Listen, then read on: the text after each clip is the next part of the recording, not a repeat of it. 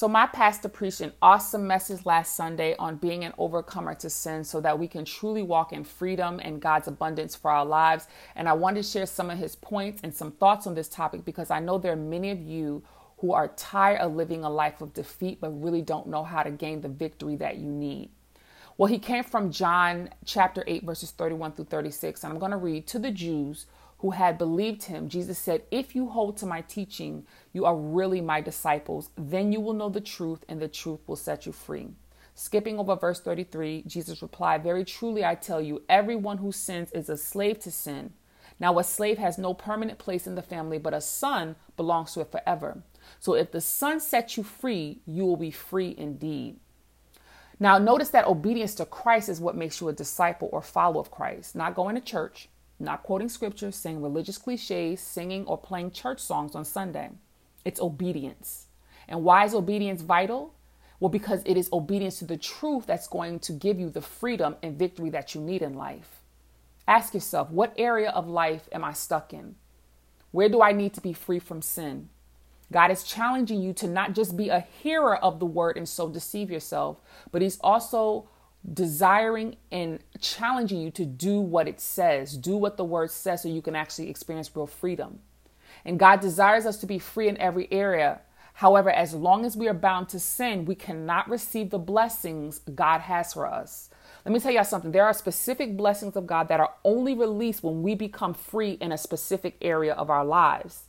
This is something that God will not force on us. It is up to us to decide whether we want to go from glory to glory and whether we want none of our blessings, some of our blessings, or all of our blessings. Now, our pastor talked about three types of people in this world. And he said that there are unsaved people who basically are those that don't believe in God's word, and everything that they hear as far as the things of the spirit come off as foolishness to them. And 1 Corinthians 2:14 says the reason why it comes off as foolishness to them is because they don't have the spirit of God. Y'all, it's the things of the spirit are not something that can be rationalized or intellectualized. Spiritual truths are only understood through the spirit, and that comes from God and having the mind of God. That's something that we can't reproduce within ourselves.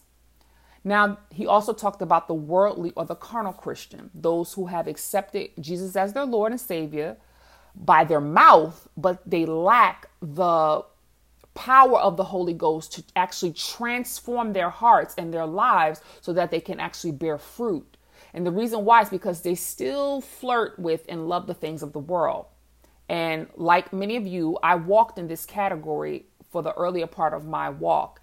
And if we are truly honest, as people today, we have to say that a lot of us live in this category. A lot of us are saints on Sunday, but a sinner Monday through Saturday.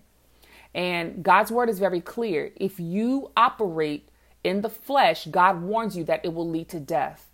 However, if you operate in the spirit, it will lead to eternal life. Listen, family, if you believe saying you are a Christian is good enough to get you into heaven, God's word is clear. It will not. Matter of fact, Matthew 7:22-23 says that there are going to be many who are going to say to the Lord on that day, "I've been doing all these different things. I call you Lord." And Jesus will say to them, "I never knew you. Depart from me, you worker of iniquity." And then there's the saved person, the spiritual person. This is the person that not only hears the word of God, but also applies the word of God. And thus they are able to move from blessing to blessing, from glory to glory. James 1:22-25 clearly points this out. He says, don't be merely listeners of the word and so deceive yourself. He actually says to do what it says.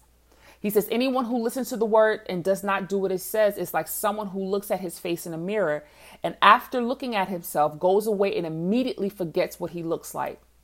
However, who looks at the word intently and looks into the perfect law intently, that is the one that receives freedom.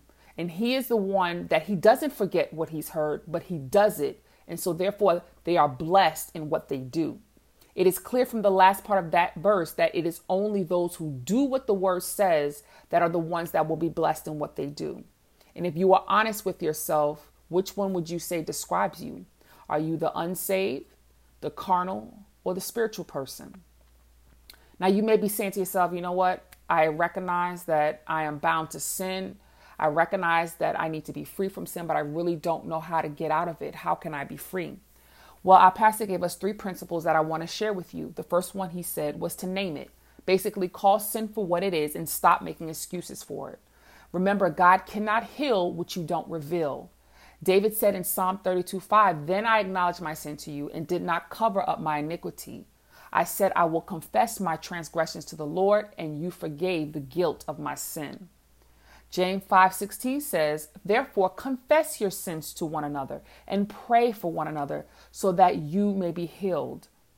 Notice that the confession comes first, then prayer, then healing. Now, you may be asking yourself, "Oh, I did that, but nothing happened."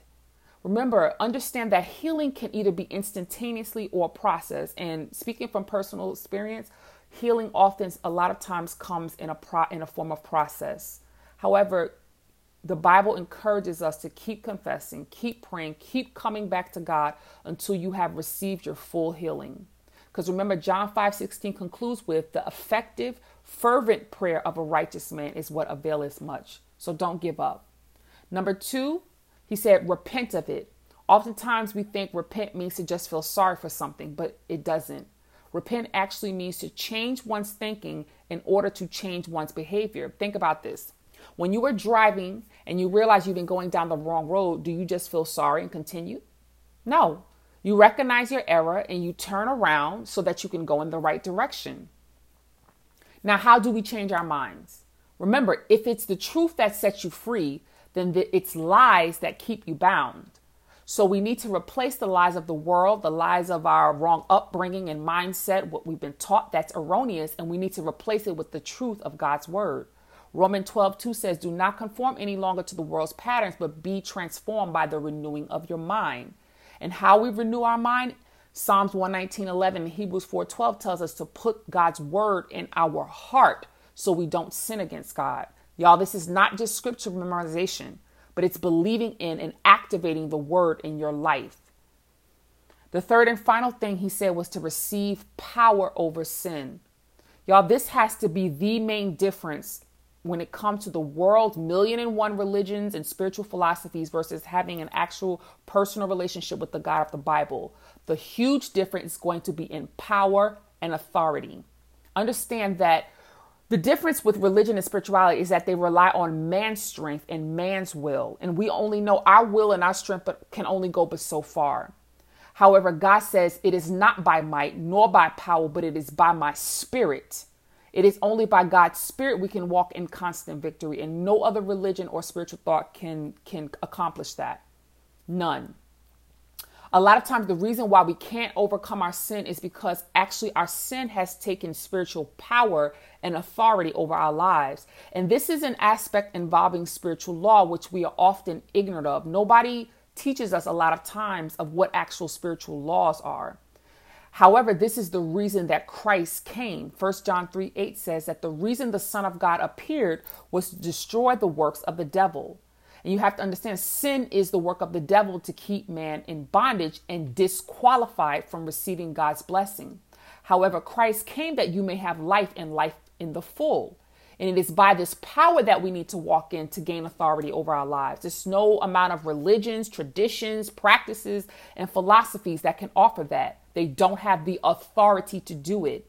Understand that freedom is a fruit of authority, not philosophy. And this fresh anointing that we receive is from the Holy Ghost. And we need this on a daily basis every day in our lives. It's the Holy Spirit, which is the authority and power of God, along with renewing our minds through the word of God, that is going to be the only thing that will give us real freedom, the real freedom we need to live a life of blessing, vice a life of curses. Family, freedom is ours. Deliverance is ours. Victory belongs to us. It is our right as children of God. We just have to name the sin, repent from the sin, and receive God's power and authority over sin. And y'all, as we do that, we will experience the abundance that Christ promised. Family, make that your life goals today. I pray that this blessed you, and I pray that you walk in it and receive it fully and completely into your heart, soul, mind, and strength. In Jesus' name, amen.